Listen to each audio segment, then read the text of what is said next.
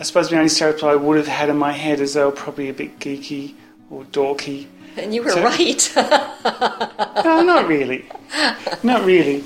Because I don't think scientists really fit to any stereotypes. In this episode of My Significant Scientist, James speaks with his scientist Heidi about researching birds and writing children's books about her research. My name is James Lloyd, and I'm a nurse unit manager. I've been a nurse since 1989, I believe. and my name is Dr. Heidi Auman. I've been a zoologist for most of the past 25 years, focusing mainly on human impacts on seabirds like contaminants, plastics ingestion, and things like that.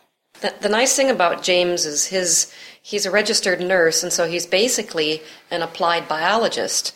So I can talk about stable isotopes and biochemistry and health as it relates to a bird and he actually understands what I'm talking about. So yeah, yeah, But- he's but- he's a, he's a human biologist in a way. But in, in general, I understand. Like, I never really un- understood statistics before I met you.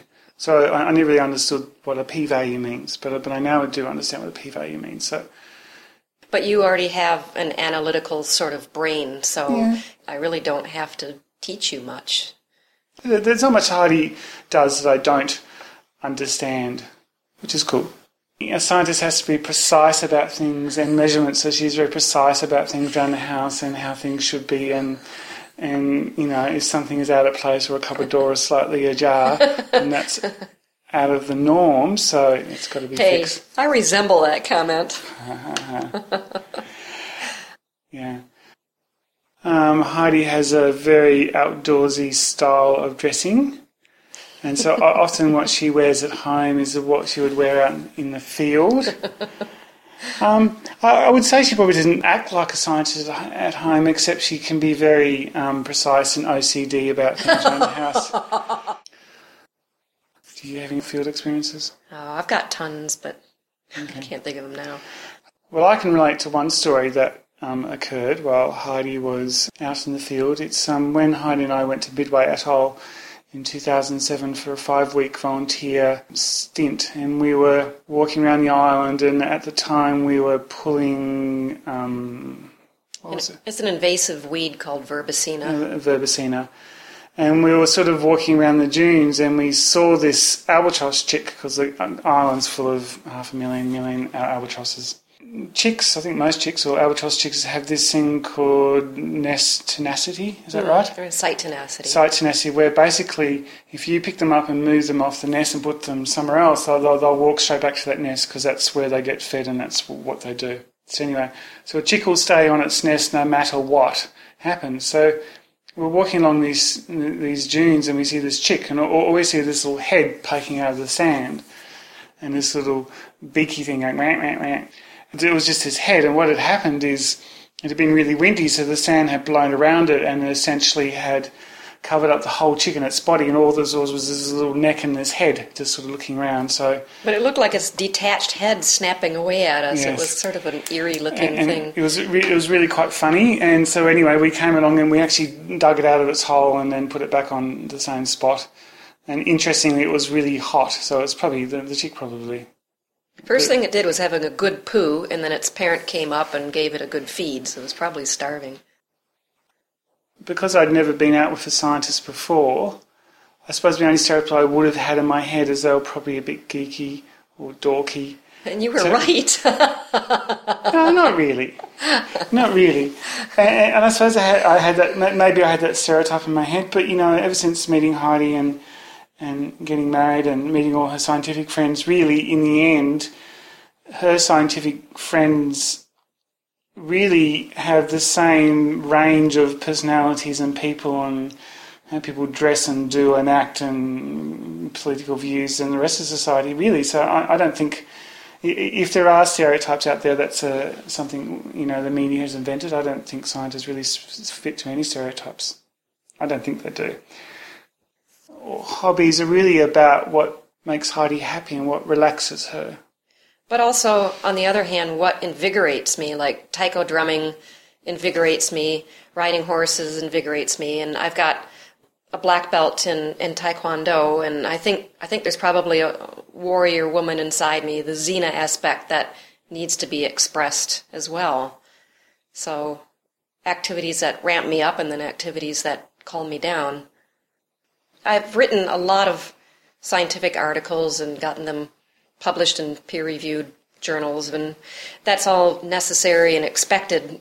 But the thing is, I realized that my conservation message wasn't getting across to the the group of people who needed to hear it most, which is children. So only other academics are going to read my papers.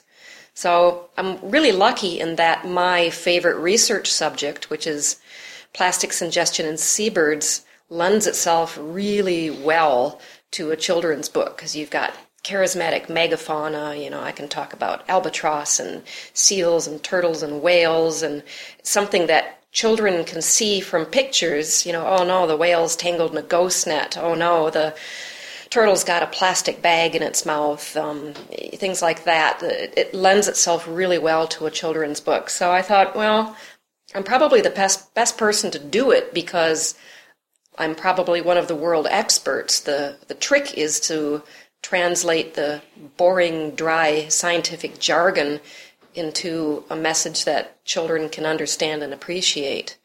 So I've been carrying the seed of that book for a long time, and it was um, kind of a, a, a, scary journey. And I didn't tell anybody about it for a long time, except for James, because I think one critical word or one raised eyebrow or one misguided question would have crushed the dream for me. But um, the book is out now, and I've gotten really good reviews so far. So I reckon it's probably the most important thing I'll ever write.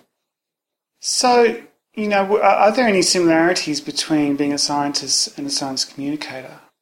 I don't think there is any difference between a scientist and a science communicator in general, but I think scientists have are really not good um, communicators in, in, the world, and I think if, we go back to about stereotypes about scientists, probably one stereotype that, that they do live by is they are very much focused on their research and writing papers and putting papers out, and not sort of conveying that research to the world.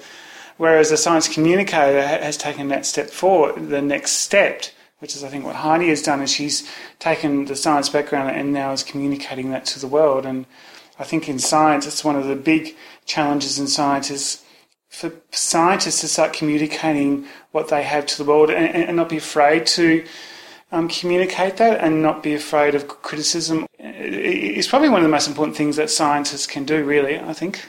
Yeah, yeah, I think I agree with most of that. I think in theory, there's not much difference between a scientist and a science communicator. But I think scientists do need to try to become better communicators because what they're doing is so incredibly important, and I don't think they're getting enough uh, attention. I agree. And, you know, when, when you get people in the world who turn science, science communicators, they end up being great science communicators. So, if you look at someone like Brian Cox. Or Neil deGrasse Tyson. Um, if you look at David Attenborough, even though David Attenborough's not technically a scientist, he's a naturalist, but you could see him as a scientist and a communicator. There's Dr. Karl in Australia, who's a great science communicator. Mm-hmm. Um, there's, who else? I, I, suppose you could call Jane Goodall a good um, scientist. Mm-hmm. And, but again, they're few and far between. And I, I, understand it is very difficult to talk about certain topics. I mean, if you're dealing with very abstract concepts, that's pretty tough to sell.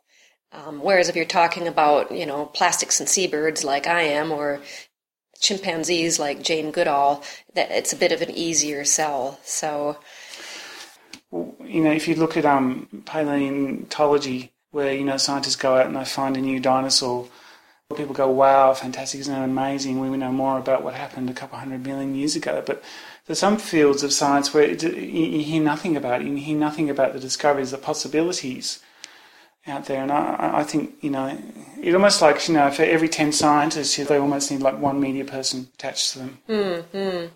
That reminds me of, of something. I was um, a member of an, an online, I don't know what you call it, a chat group or something like that, but it was made up mainly of people with no university education, very blue collar training, and they were tending to be very, very anti scientist and very anti science. And they were making comments that actually hurt me quite deeply because they were saying scientists should not be passionate and they strongly distrust scientists who are passionate because to them being passionate about something implies bias. And so any scientist who was very passionate was very biased and therefore couldn't be trusted.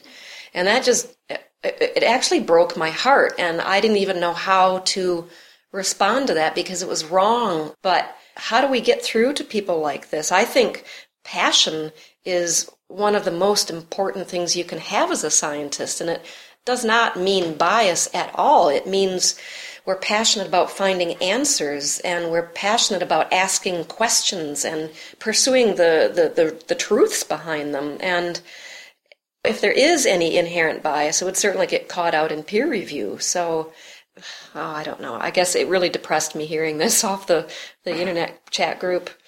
Okay, I'm getting off my soapbox on that.